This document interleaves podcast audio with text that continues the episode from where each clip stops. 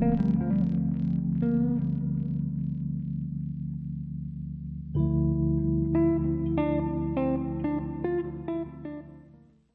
30 janvier au 1er février prochain, soyez de la cinquième édition du Taverne Tour. Plus de 70 artistes d'ici et d'ailleurs prendront d'assaut les tavernes de l'avenue du Mont-Royal, du boulevard Saint-Laurent et de la rue Saint-Denis. Voyez entre autres Dear Hoof, The Sallies, À la Claire Ensemble, Fred Fortin, Daniel Romano, Joseph Edgar, So Cold, Folaxoid, Dust Holes, Matt Vezio, Bon Enfant, Jonathan Person, Fudge, Mélanie Venditti, Birds of Paradise et plusieurs autres. Consultez toute la programmation et procurez-vous vos billets en ligne au tavernetour.ca. Une présentation de la Caisse des Jardins du Plateau Mont-Royal. Vivez l'expérience immersive du SATFest à la Société des arts technologiques jusqu'au 28 février. Les meilleurs courts-métrages 360 degrés réalisés par des artistes d'avant-garde à travers le monde. Découvrez le programme sur sat.qc.ca. Tu veux monter ton entreprise? C'est possible. Le Centre d'entrepreneuriat ESG UCAM est là pour t'aider à réussir. Nous t'offrons gratuitement des services conseils personnalisés, de l'information en ligne, l'émission Tendance Entreprendre sur choc.ca et des concours qui te feront gagner des bourses et des prix en entrepreneuriat. Cette année, on te propose aussi de visionner nos vidéoconférences et de participer à nos événements de réseautage et d'apprentissage du monde de l'entrepreneuriat. N'hésite plus, il est temps de passer à l'action. Viens nous voir au Centre d'entrepreneuriat ESG UCAM et prépare-toi à créer ton entreprise. Que ce soit pour déjeuner ou dîner, pour un 5 à 7 entre collègues ou simplement pour un bon café pour emporter, le Jinko Café et Bar situé dans le pavillon DS est là pour vous. Suivez-nous sur Facebook et Instagram pour être à l'affût de nos événements et promotions à l'année longue. Match d'hockey entre boys, un bon mimosa à la fin de semaine, un verre de vin en soupant. Jinko Café et Bar.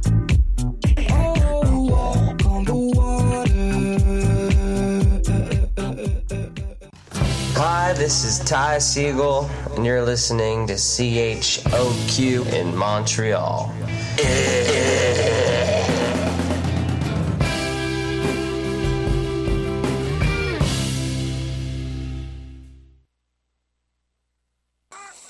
Qui était le premier sur Terre? C'était l'œuf ou la poule? Moi, je pense que c'est l'œuf. Moi, non, moi, non, je pense que c'est la poule. Non, moi, c'est la poule. Il a bien fallu qu'elle sorte de quelque part, la poule. Parce que la poule, elle prend des Mais œufs. pourquoi c'est la poule?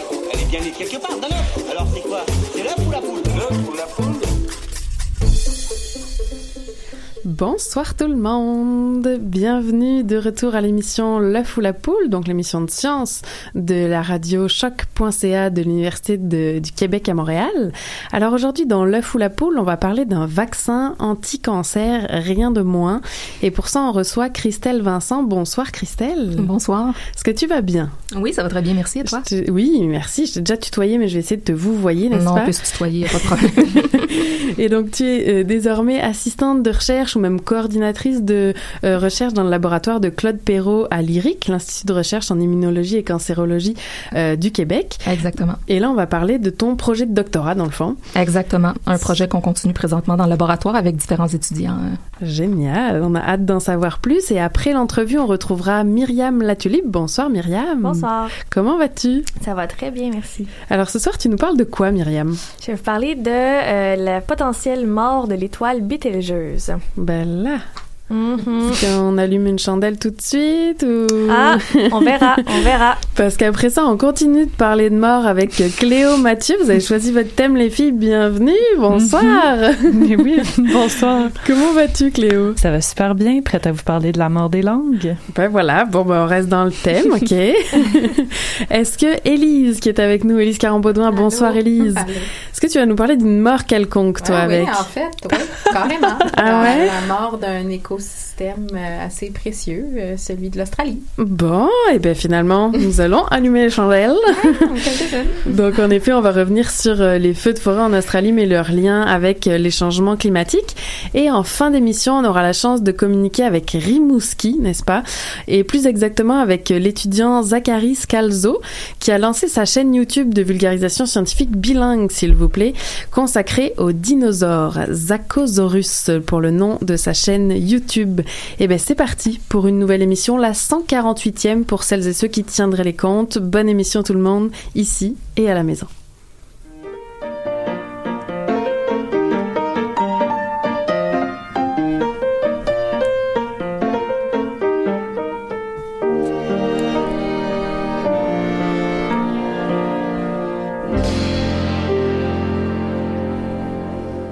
Alors Elise, on l'a dit, au menu ce soir, les feux de forêt. Euh, rappelons quand même que ces derniers jours, ils ont eu un peu de pluie, ce qui leur a donné un, un certain répit. Pas forcément une bonne nouvelle pour euh, les poissons, par exemple, qui s'y trouvaient. On a pu voir que les cendres évacuées dans l'eau ont fait mourir cette fois euh, des poissons. Rien n'est parfait. Euh, donc dis-nous tout.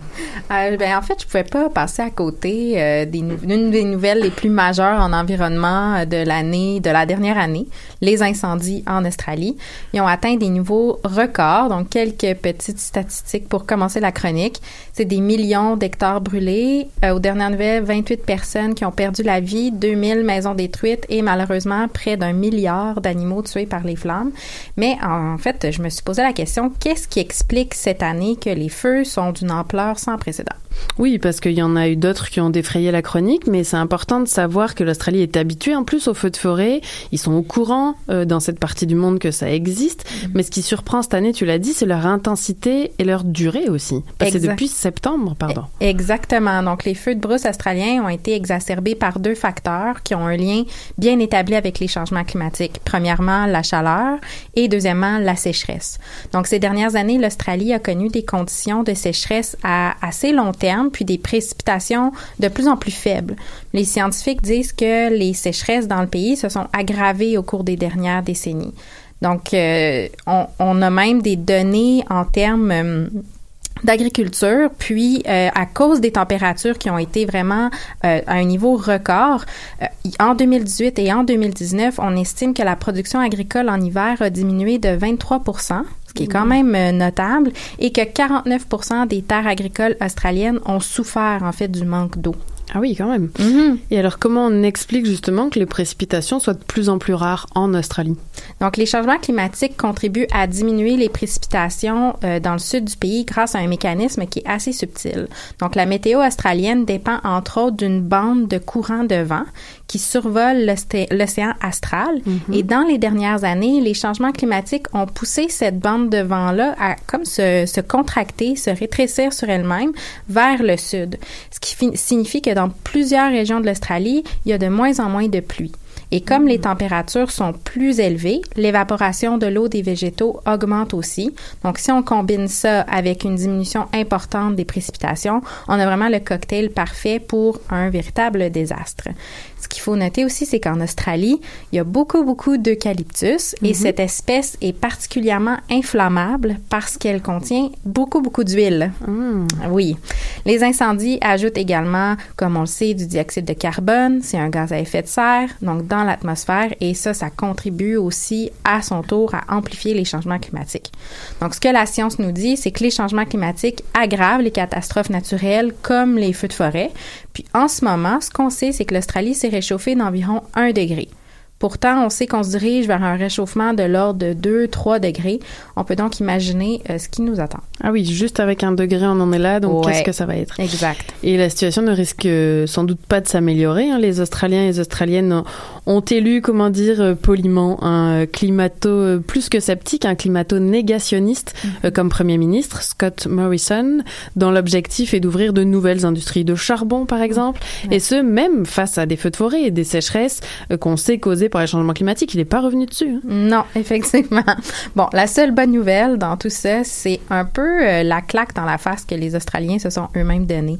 Avec des villes comme Sydney, dont la qualité de l'air était absolument exécrable depuis plusieurs semaines, une vaste partie de leur emblématique écosystème partie en fumée, mais on assiste à un soulèvement populaire assez important. Euh, Morrison a été bousculé lors de visites dans des villes euh, qui ont été affectées par les feux de forêt. Il y a des habitants, des pompiers qui ont même refusé de lui serrer la Euh, en visitant une ville qui avait été détruite par les incendies, il y a un manifestant qui lui a dit qu'il devrait avoir honte de lui-même et qu'il avait laissé le pays brûler.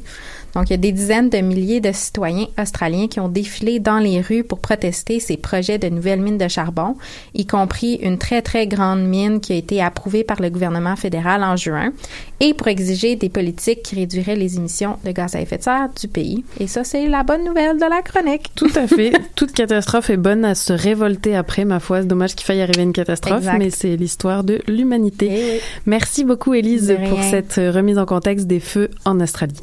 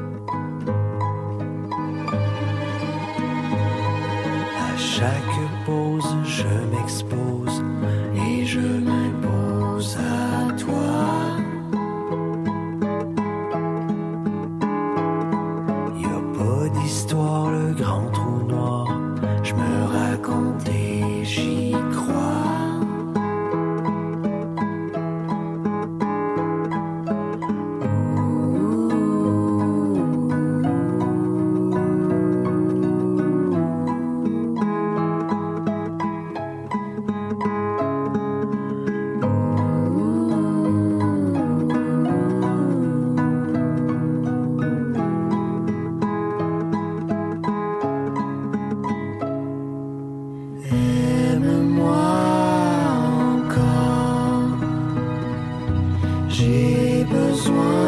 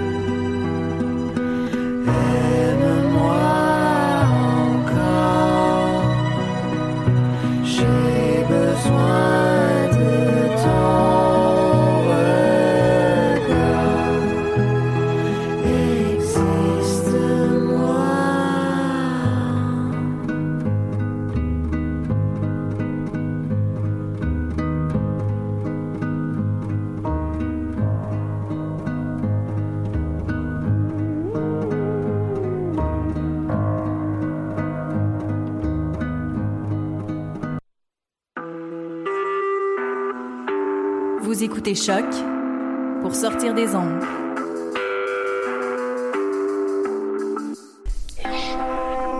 Podcast, musique, découverte.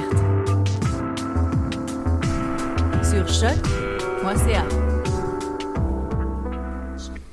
On écoutait Saratoga, Existe-moi.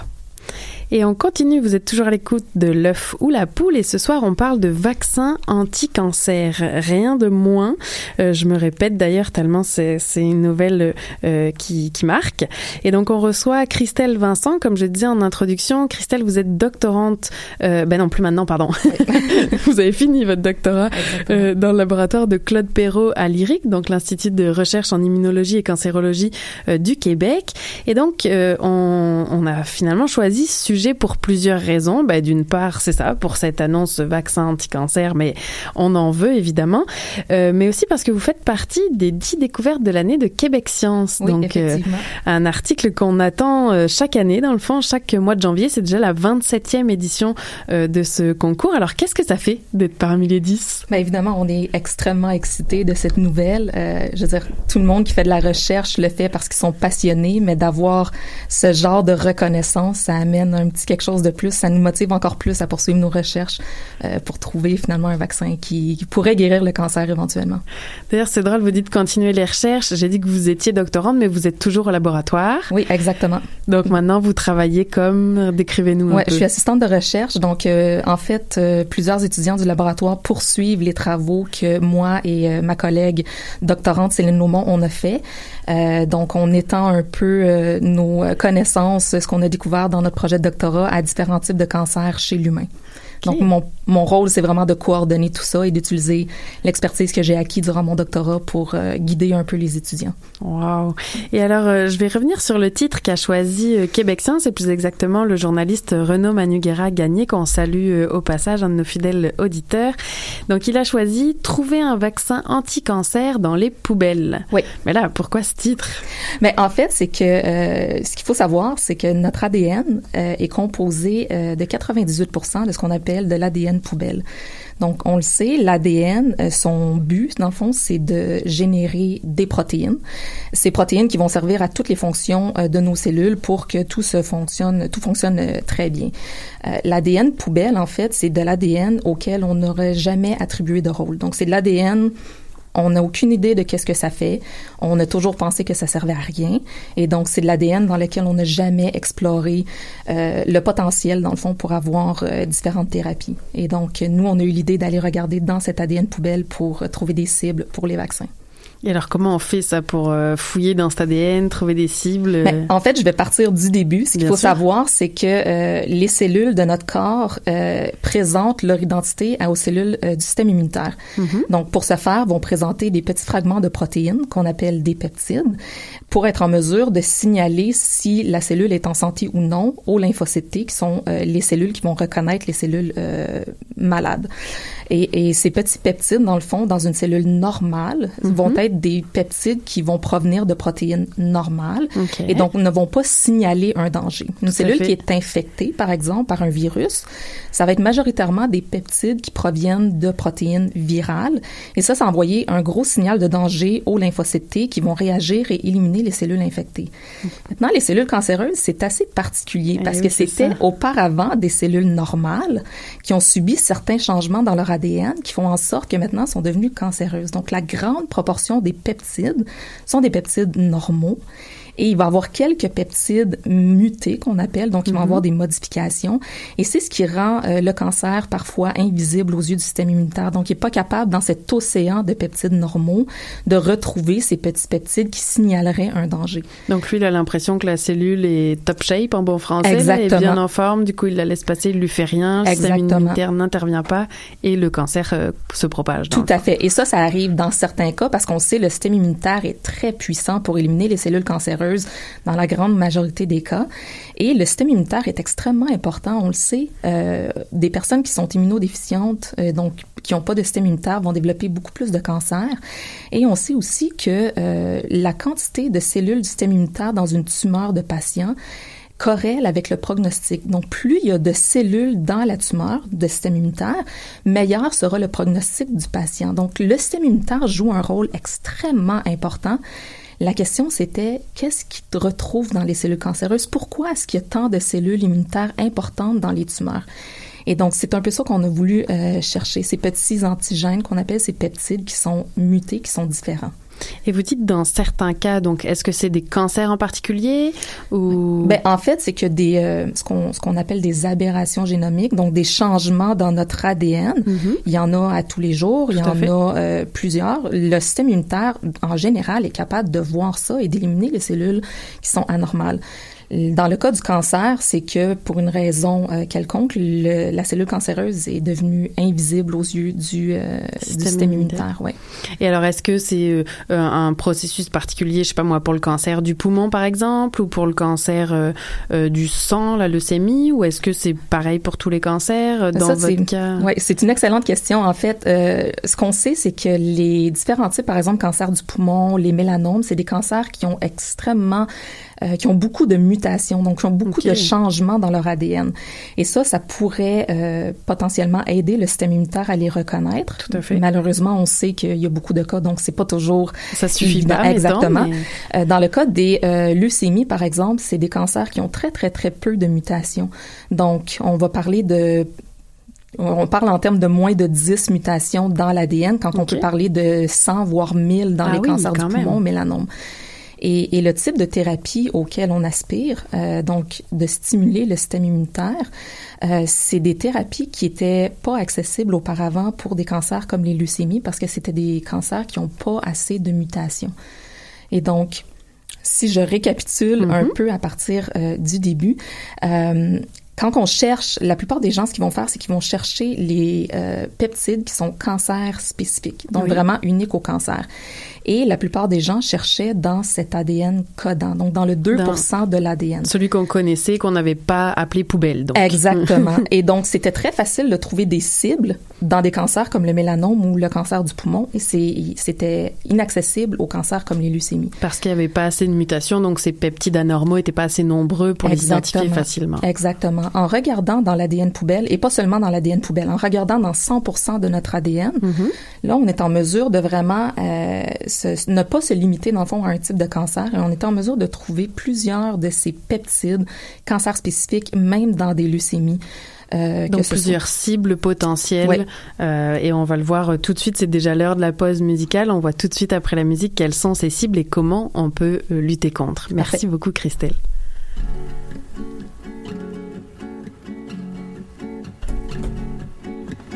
Tell me where the wind is blowing, cause that's where the music's going. You are my big dark blue, and I wanna swim all around you. You are the sweetest melody I never saw.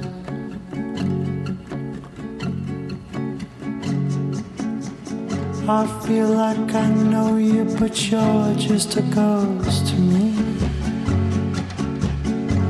And when I sit beside your shadow, somehow it comforts me.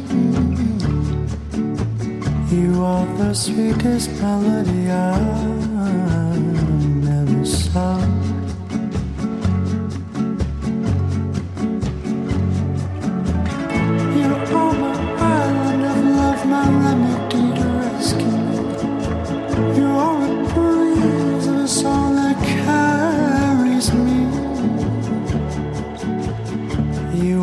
Sweetest melody I never saw.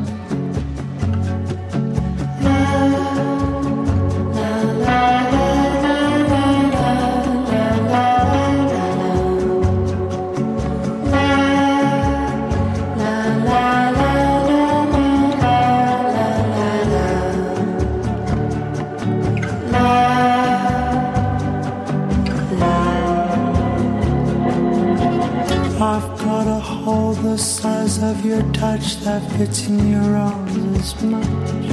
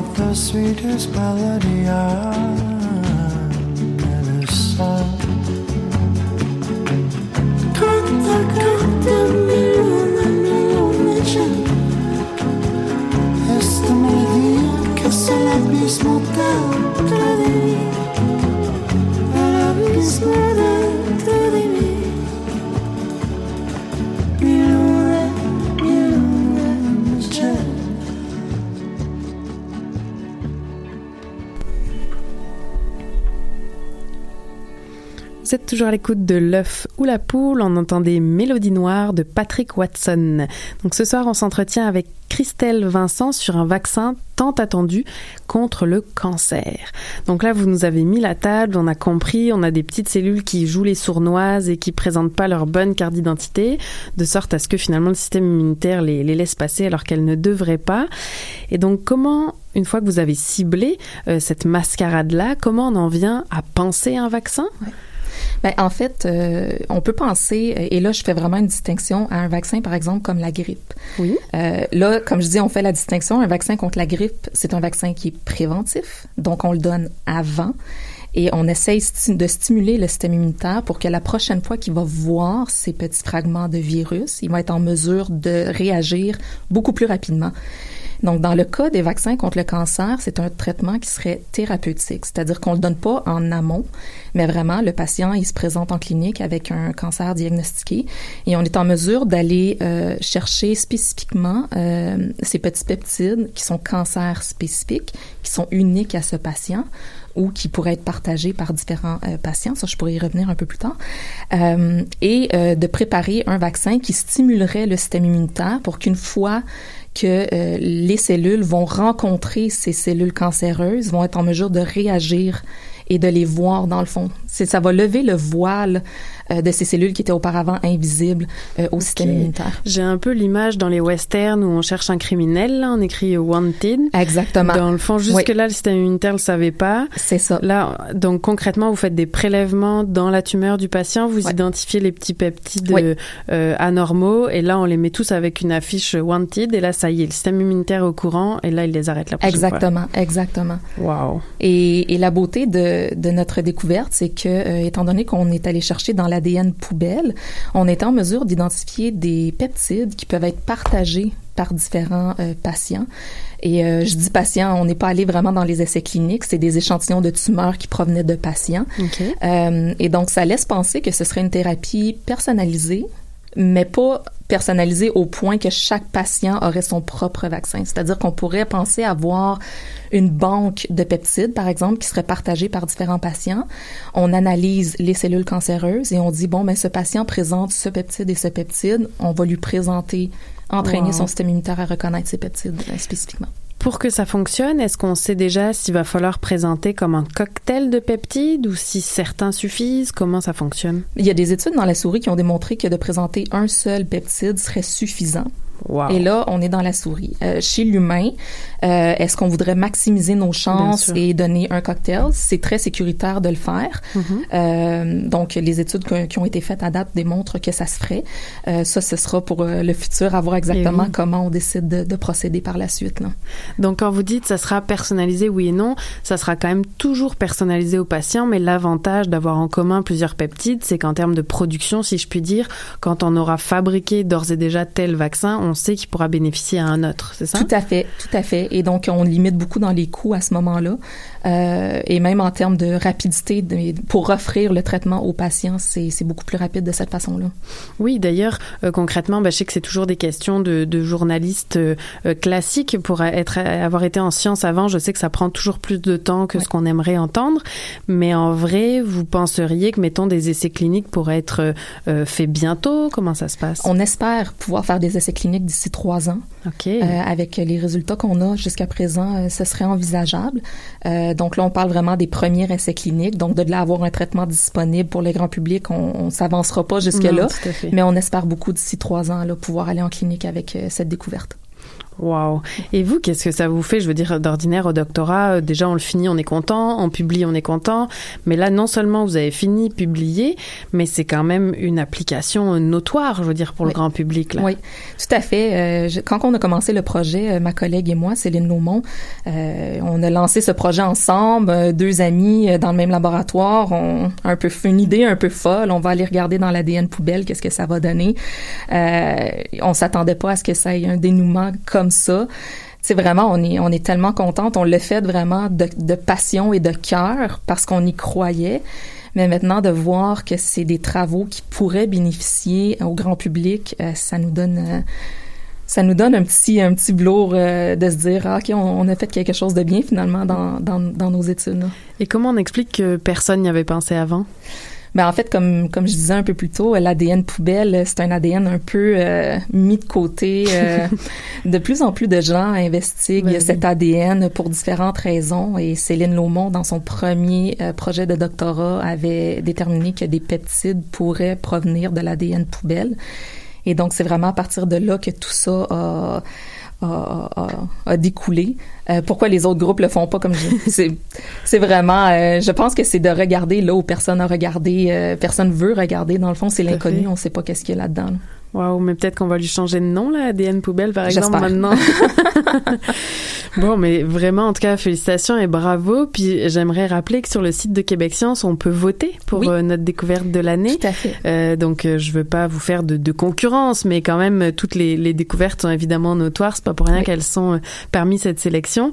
Euh, on peut penser, par exemple, mais j'ai un billet à la euh, sclérose latérale amyotrophique. Euh, oups, j'espérais citer plus d'exemples. Voilà, j'en ai qu'un en tête. mais en tout cas, vous retrouverez sur le site de Québec Science euh, la dizaine donc de découvertes de l'année. Et j'ai une dernière question euh, pour vous. D'après vous, est-ce que c'est l'œuf ou la poule? Moi, je crois que c'est l'œuf. Est-ce qu'on a un argumentaire derrière ça Non, ou- absolument, absolument pas. Mais puis je tenais vraiment aussi à souligner, Christelle, que vous vous êtes dérangée pendant votre congé maternité, donc je voulais Oui. vous remercier. Ben, ça fait Euh, et puis évidemment, vous avez les félicitations de, de toute l'équipe, Ben, c'est certain. beaucoup. Et puis c'est, oui, c'est vraiment gentil d'avoir euh, fait ce, ce petit, euh, cette place à votre agenda pour euh, venir parler de votre projet et en plus rondement bien expliqué. Donc euh, merci beaucoup, Christelle. Ben, merci pour l'invitation, c'est très apprécié. Merci. Et on continue en musique.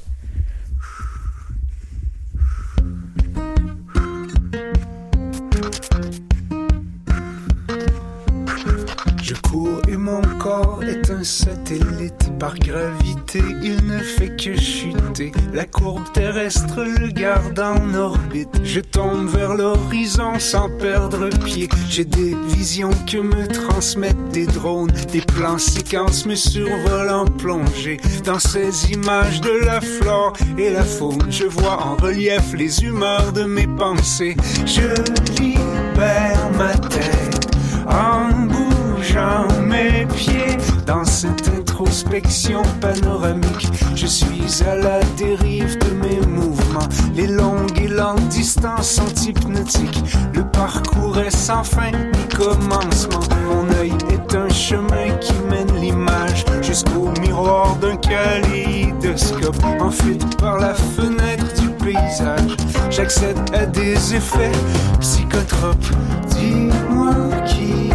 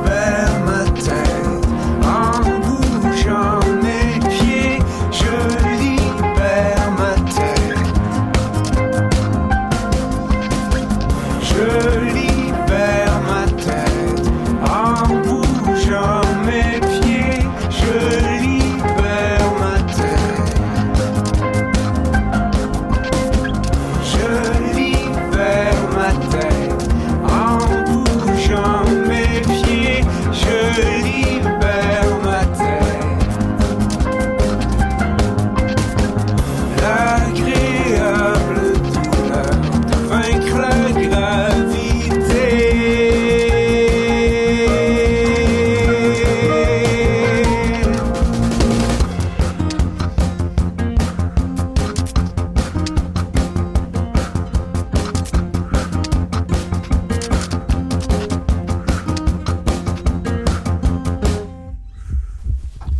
toujours à l'écoute de l'œuf ou la poule. On écoutait Guillaume Arsenault courir. Alors, on reçoit Myriam. On continue avec toi. Tu viens nous parler de l'étoile Beltégeuse. Ben, ben, voilà, non. Belle... Non, Bételgeuse. Bételgeuse, voilà, on s'est entraîné tantôt, en plus. je vous jure. Et de sa possible, non seulement mort, mais qui plus est imminente. Mhm. Oui, euh, ben peut-être que vous en avez entendu parler. Moi, j'ai vu beaucoup ça passer dans l'actualité astronomique ces temps-ci, et euh, c'est un sujet dont je voulais parler parce que c'est une de mes étoiles préférées. c'est une des premières étoiles que j'ai appris à reconnaître dans le ciel, puis que je connaissais son nom. Donc, je vais vous en parler un petit peu. Euh, Bételgeuse, c'est une étoile euh, rouge-orangée qu'on peut facilement observer en hiver, même en plein centre-ville de Montréal. Donc, euh, pour les intéressés, voici un petit truc pour la trouver vous-même. Repérez tout d'abord la ceinture d'Orion, qui est dessinée par trois étoiles très brillantes qui sont alignées en ligne droite.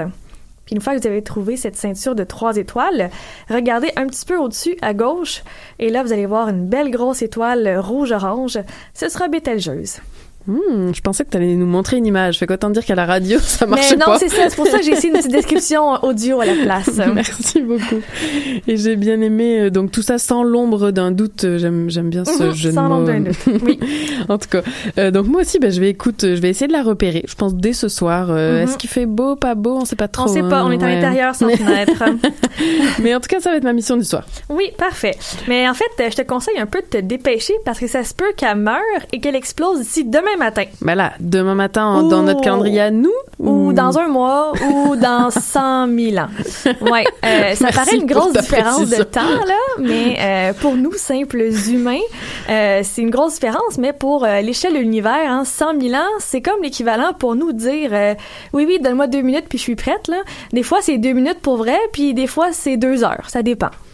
Ok. Que, ouais. Mais dans le fond, comment on sait qu'elle est sur le point de mourir? Ben, euh, en fait, on sait depuis longtemps que c'est une étoile en fin de vie, mais on ne sait pas si elle est réellement prête à finir sa vie maintenant. c'est juste une possibilité. Euh, par contre, depuis les derniers mois, Bételgeuse est passée du top 10 des étoiles les plus brillantes dans le ciel au 21e rang. Donc, depuis 2-3 mois, euh, elle a vu sa luminosité chuter de près de 70% C'est énorme. Ben, à t'entendre, on dirait que c'est assez inhabituel que ça baisse à ce point-là. Ouais, c'est assez inhabituel, mais oui puis non. Ah. ouais, euh, en fait, euh, Bételgeuse, c'est une étoile variable super géante rouge. Donc, variable, ça veut dire que sa, lumino- sa luminosité va varier semi-régulièrement, environ toutes les 6 ans. Super géante, ça veut dire qu'elle est vraiment grosse. Et rouge, ça veut dire qu'elle est rouge. Bon, le, dernier critère, c'était facile. Là. Euh, mais là, on, on va juste revenir un petit peu là, sur le fait que ce soit une super géante. là. Quand je dis grosse, je veux dire vraiment grosse. Comme mille fois plus grosse que le Soleil. Genre, si on la met à la place du Soleil, Bételgeuse, ben, son rayon s'étend entre l'orbite de Mars et Jupiter.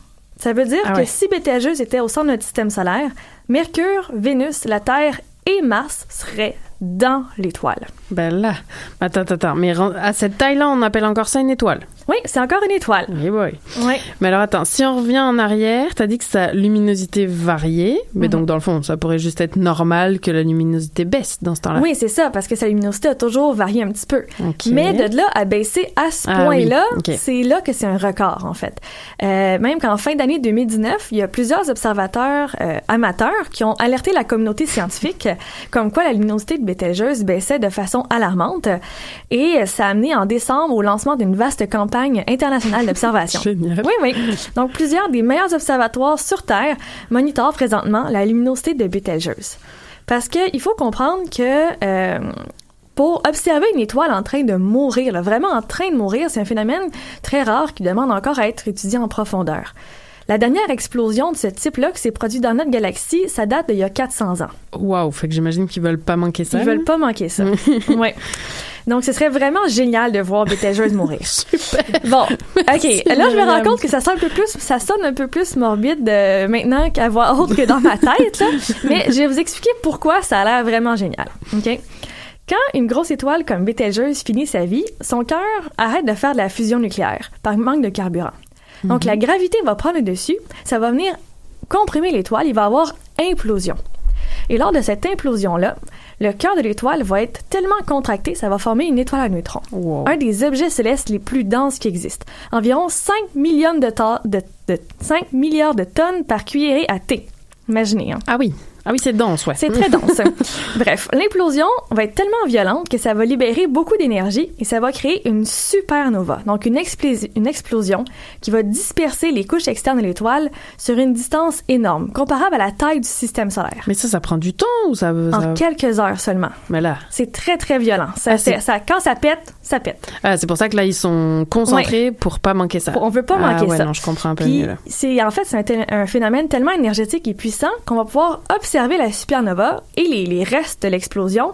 On va le pouvoir le voir depuis la Terre à l'œil nu. Mais non. Ouais, la supernova va être aussi brillante que la pleine lune dans le ciel. Donc pendant plusieurs semaines, on pourra la voir la nuit et le jour dans le ciel. Puis ensuite, là, l'énergie va se disperser, mais on pourra quand même continuer à le voir la nuit, à l'œil nu, pendant plusieurs milliers d'années. Pendant quelques milliers Ouais, d'années. donc c'est tellement énergétique et c'est une étoile relativement proche de nous, sans danger, ne vous inquiétez pas, Mhm. mais euh, qu'on va pouvoir euh, l'observer. Donc peut-être de notre vivant, on va voir cette explosion dans le ciel et on va voir quelque chose d'aussi brillant que la pleine lune, mais qui Wow. sera une explosion d'étoiles. On pourrait pas en prendre un peu pour faire, euh, je sais pas moi, une nouvelle énergie, pas solaire, mais Ouais, mais ce qui est dur, c'est de se rendre là-bas avant. Ouais. Paraît-il, petit détail. Mais bon, là, euh, maintenant que je vous ai donné envie de, de voir tout ça, je vais casser votre bulle en rappelant que ça peut arriver maintenant ou dans 100 000 ans. Super! Et que la baisse de luminosité, ça veut pas nécessairement dire que l'étoile va mourir maintenant. Les étoiles comme ça en fin de vie, ben des fois, ça a des petites sortes d'humeur, donc ça peut expliquer euh, que tout à coup, elle soit moins brillante. Puis sinon, ça peut seulement aussi être un nuage de poussière de vent qui bloque la lumière. Ben Ouais, là, à tu suivre. complet, Myriam. Mais quand même, quand même, si tant est que ça soit vrai, on veut pas manquer ça. En effet, je comprends euh, l'engouement pas si morbide que ça. Merci Myriam pour cette euh, chronique.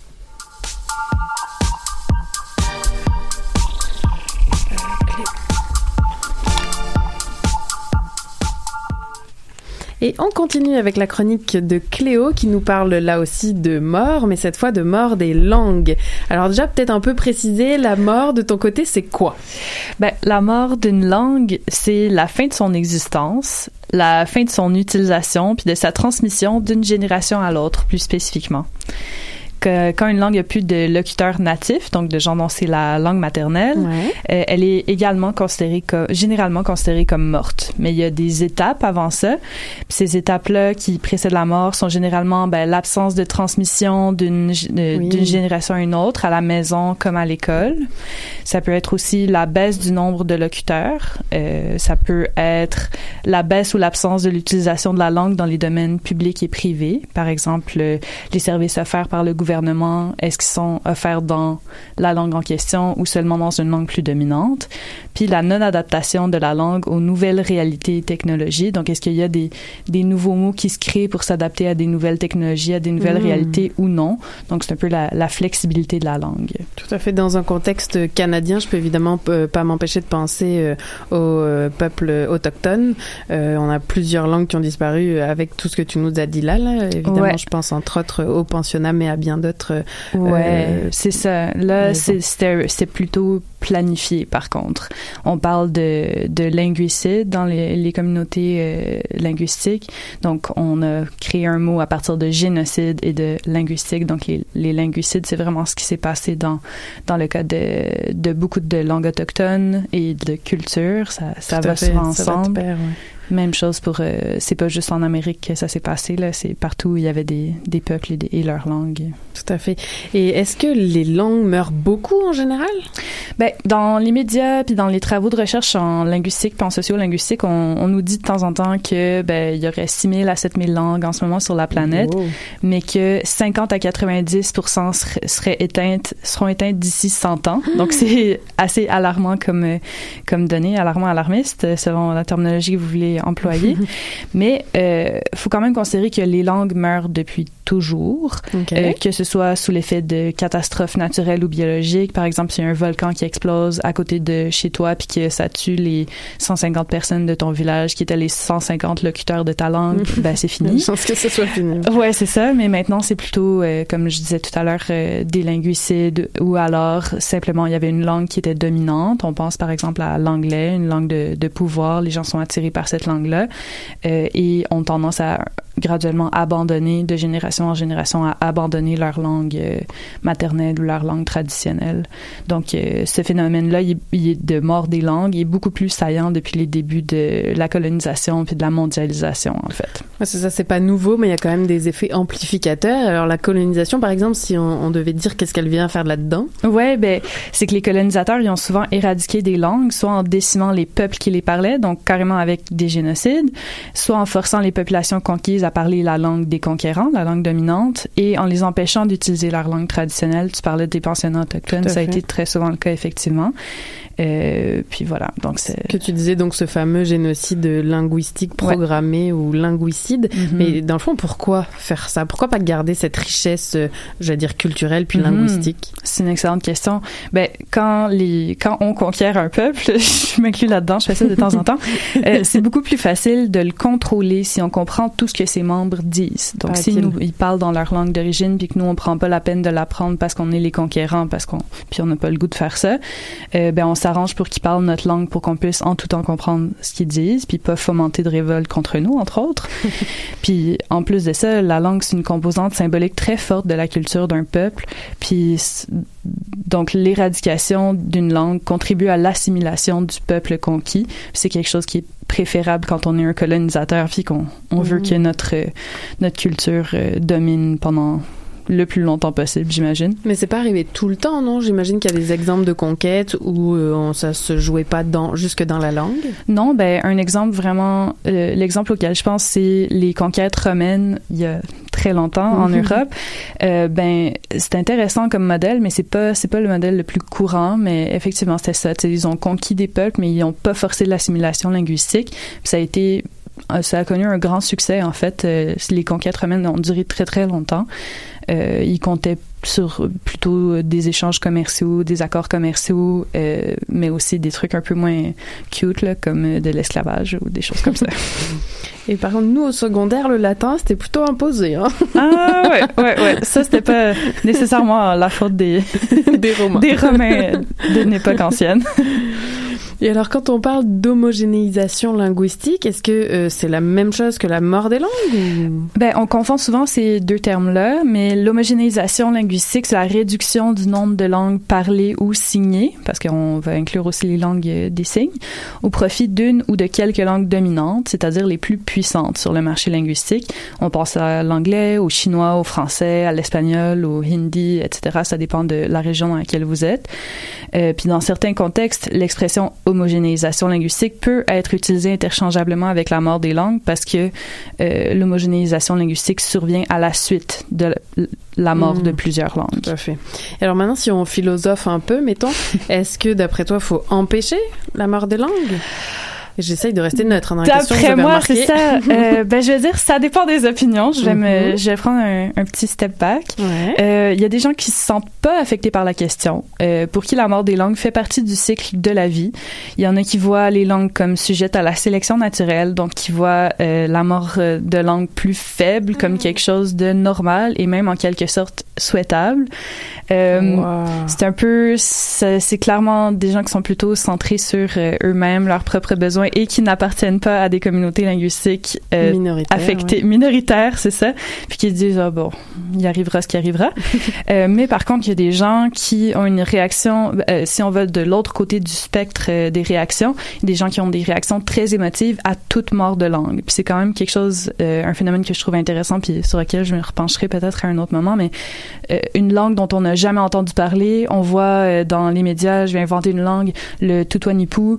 Euh, le, dernier locuteur du Tutuanipou meurt. Là, on a comme une réaction de tristesse parce qu'on associe vraiment la langue à la culture très très fortement, même si il y a d'autres choses à la culture que la langue. Mhm. C'est quand même un symbole tellement fort que quand on entend parler de ce genre de mort-là, on, on, est, on se sent affecté puis on veut la sauver. Waouh, moi je On aurait voulu. suggère qu'on invente la langue du Tutuanipou. Ah ben ça va me faire plaisir, j'ai toujours voulu en inventer. Et alors, qu'est-ce qu'on peut faire pour contrer la mort des langues en terminant? Ben, pour maintenir en vie des langues en danger ou même pour réanimer des langues éteintes, si on pense à l'hébreu, ça a été une un success story. La solution, c'est la revitalisation linguistique.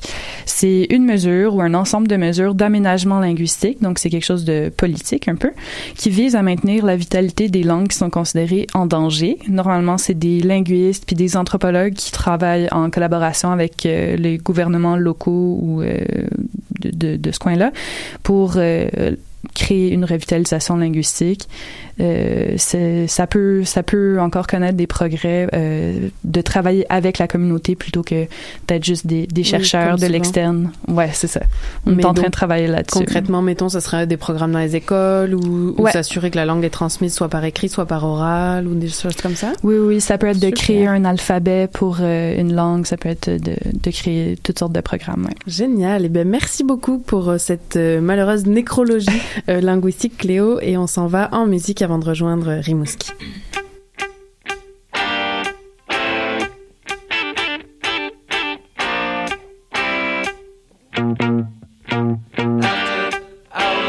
history lesson, and a smile that keeps you guessing.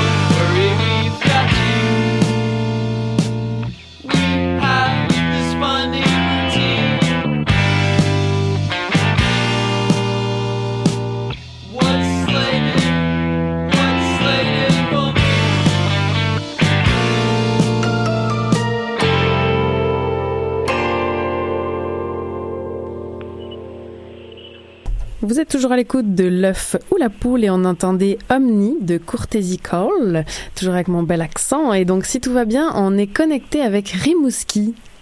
Est-ce que tu nous entends, Zachary? Oui, je vous entends. Ça va bien? Oui, très bien, et toi? Oui, ça va bien, merci. Je fais comme si c'était la connexion du siècle, j'aime bien. Alors, euh, bon, ben, on t'accueille ce soir à l'émission euh, parce que tu as lancé ta propre chaîne YouTube de vulgarisation scientifique et bilingue, je le disais, s'il vous plaît, euh, consacrée aux dinosaures. Alors, dis-nous tout, elle s'appelle Zachosaurus. Euh, pourquoi cette chaîne? Tiens, commençons avec ça. Hmm. Donc, pourquoi cette chaîne? C'est une bonne question, Karim. Euh, en fait, ça, les- ça fait longtemps que je veux faire de la vulgarisation, euh, surtout en paléontologie. Ça me passionne depuis, depuis que je suis vraiment très, très jeune. Donc, euh, je vais t'avouer que cette idée-là, c'est- le résultat d'un long processus de réflexion. Puis, euh, je crois que c'était dans le, dans le contexte parfait pour euh, voir ce projet de naître. J'étais- Je travaillais au Royal Tyrrell Museum of Paleontology en Alberta. Au final, c'est un des plus beaux musées de dinosaures au monde. Donc, j'étais comme dans le contexte parfait, j'avais le temps. Et je me suis dit, ben, garde Zach, let's go. Euh, essaye ça, puis vois qu'est-ce que ça donne. Et c'est ce que j'ai fait, c'est ce que je fais encore aujourd'hui. C'est de là que ça vient. Et alors, euh, comment ça se passe? Parce que quand même, se lancer, ben, déjà, la vulgarisation scientifique, c'est du sport, on peut en témoigner ici. Qui plus est dans euh, les vidéos, montage de vidéos, euh, comment comment t'as appris finalement? Oh boy, comment j'ai appris j'ai appris ben, comme, l'ex- comme l'expression québécoise le dit sur le tas, hein? Tout à fait. J'avais aucun aucune connaissance en euh, filmographie ou édition ou peu importe, mais il y a beaucoup, beaucoup de tutoriels YouTube, donc j'ai appris tout ce qui est technique là-dessus. Et euh, pour vrai, pour vrai, de l'essai erreur, euh, je veux dire, avec l'université, je suis en biologie, donc je veux pas les, les recherches bibliographiques, je suis rendu très habitué. Euh, fait que ça, c'est le bout quand même assez rapide, mais l'édition et tout, euh, je veux dire, j'ai quand même coupé mon temps, je crois, de 60 heures par vidéo à une trentaine. Wow. Donc, euh, ouais. Bravo. grâce à YouTube, là. Et Merci. boy, bravo, bravo. Et donc, euh, est-ce que tu arrives à... Donc oui, c'est vrai, je t'ai pas présenté. T'es, comme tu viens de le dire, étudiant en biologie au baccalauréat. Donc, tu as quand même des examens, des travaux, puis tout ce qui va avec la vie étudiante. Alors là, tu t'es donné à peu près une fréquence de tous les combien, mettons, pour euh, publier une vidéo? Oh boy, euh, ben là, c'est sûr qu'au départ, c'était très ambitieux. Je me suis dit, hey, je vais essayer de publier une fois par semaine. Oula, oula, oula. Euh, j'ai rapidement, j'ai rapidement vu que c'était pas possible à cause que ben, l'école, ça prend du temps. Euh, ensuite, euh, j'ai essayé de réduire ça une fois deux semaines. Là, euh, bon, il y a beaucoup de choses dans ma vie personnelle avec l'université qui ont fait en sorte que j'ai beaucoup ralenti la cadence. OK. Et maintenant, pour vrai, pour être honnête, Karine, ça fait euh, presque un mois ou deux que j'ai pas publié. Euh, mais là, pour l'instant, c'est parce que ouais, mais c'est parce que je travaille sur un projet à l'université de vulgarisation qui va être en live en fait mercredi prochain sur ma chaîne Oh. YouTube. Euh, ça va être sur euh, les tyrannosaures, euh, un de mes animaux préférés. Euh, donc ça, ça va être ouais. Ouais, Alors, vraiment tout le monde t'écoute attentivement. Si tu savais, là, on a des passionnés de dinosaures pas à peu près. D'ailleurs, j'aimerais juste qu'on te partager une anecdote de notre invité. Euh, donc, Christelle Oui. Vincent, on vous redonne la parole un instant. Euh, Racontez-nous. Oui, en fait, euh, comme euh, Karine l'a mentionné, je suis en congé de maternité avec euh, mon petit garçon de 7 mois qui s'appelle Zachary. Et il est dans une Ah! phase euh, particulièrement vocale présentement, donc euh, on le surnomme Zachosaurus. Donc ça me fait bien Ah, rire ben, que ce Dieu. soit le nom de la chaîne euh, YouTube. Donc, quand on, a- quand on t'a annoncé tantôt, euh, Zachary, euh, Christelle était là, mais là, c'est pas possible, c'est le surnom de mon petit tout. Donc, voilà, on a jugé bon de, de le partager. Hey, mais c'est vraiment, c'est vraiment une belle anecdote. Merci, Karine. Vraiment, vraiment Voilà, ça donne Euh, vraiment euh, le hasard fait bien les choses. Et, et donc, tu as dit les dinosaures, tu te, tu te passionnes, donc c'est pour ça que tu t'es lancé là-dessus plus que sur un autre sujet. Mais dans le fond, qu'est-ce que tu nous racontes dans tes vidéos? Ce que je vous raconte, euh, mon Dieu, ce que je vous raconte, j'essaie de... Je suis encore, je ça fait quand même à peu près quatre mois que j'ai commencé ça. Donc, pour être franc, le concept est encore euh, très fluide. On aime Euh, ça, on aime encore ça. vraiment... Ouais. Oui, ben oui, on aime ça, c'est ça qui est le fun. Mais euh, pour l'instant, j'essaie de raconter ma passion d'une façon qui va le plaire à plus de gens possible. Euh, j'essaie finalement de raconter l'histoire de la vie qui, je trouve, moi, personnellement, est une magnifique histoire euh, de dynastie de certains groupes, de la défaite de d'autres, euh, de l'apparition d'animaux tellement étranges qu'on ne peut même pas les imaginer. Donc, c'est d'essayer de faire comprendre aux gens que ça, ça existe, qu'il n'y a pas juste les dinosaures non plus. Hein? On parle de presque 500 millions d'années d'histoire. Donc, euh, c'est vraiment tout ça que j'essaie de, de véhiculer aux gens. Ma passion pour euh, ce sujet qui est vraiment, vraiment, vraiment incroyable selon moi. Wow. Et je disais aussi que tu fais des vidéos bilingues. Donc, les filles me demandaient, mais comment ça? Et dans le fond, chaque vidéo, tu l'as produit en double, c'est ça? Euh, oui, ben c'est l'objectif. Au départ, euh, au départ, j'étais seulement qu'en anglais parce que ben là, j'ai- c'est drôle, j'ai plus de facilité à vulgariser en anglais à Ah. cause de mon passé de ouais, mon passé de travail et de sport, c'était beaucoup en anglais. OK. Euh, mais là, éventuellement, je me suis dit que le faire en français le rendrait peut-être plus accessible à plus de gens. Donc, j'ai commencé à faire ça, mais c'est euh, beaucoup de travail. C'est plus que j'aurais pensé. Mais ouais, au final, je le fais en français et anglais parce que je me dis que je peux parler les deux langues aussi bien. Donc, pourquoi pas utiliser ça à mon avantage et euh, essayer de faire une chaîne bilingue. Je vois que ça n'existe pas. Fait que, Non, c'est ça, t'es es définitivement le, le premier youtubeur à faire ça. Écoute, on arrive déjà à la fin de l'émission. En tout cas, on, on- non seulement on te dit bravo, mais on te souhaite beaucoup de succès. Euh, puis je sais que tu mets aussi à contribution tes camarades pour être tombés sur la fin de semaine où tu leur as demandé d'une petite mise en scène. Donc j'ai bien hâte euh, de voir ce que tu nous réserves. Et merci beaucoup de- d'investir ce temps-là euh, pour la vulgarisation scientifique. Ben, ça me fait vraiment plaisir, Karine. Merci d'avoir eu à l'émission de la poule. Je dis tout salut. euh, Je vous vois en fait tout sur mon écran d'ordinateur en ce moment. Fait que, euh, salut tout le monde. Et euh, en fait, pour la vidéo que tu parles, je vais te le dire rapidement, elle est déjà publiée sur Oh Facebook. C'est euh,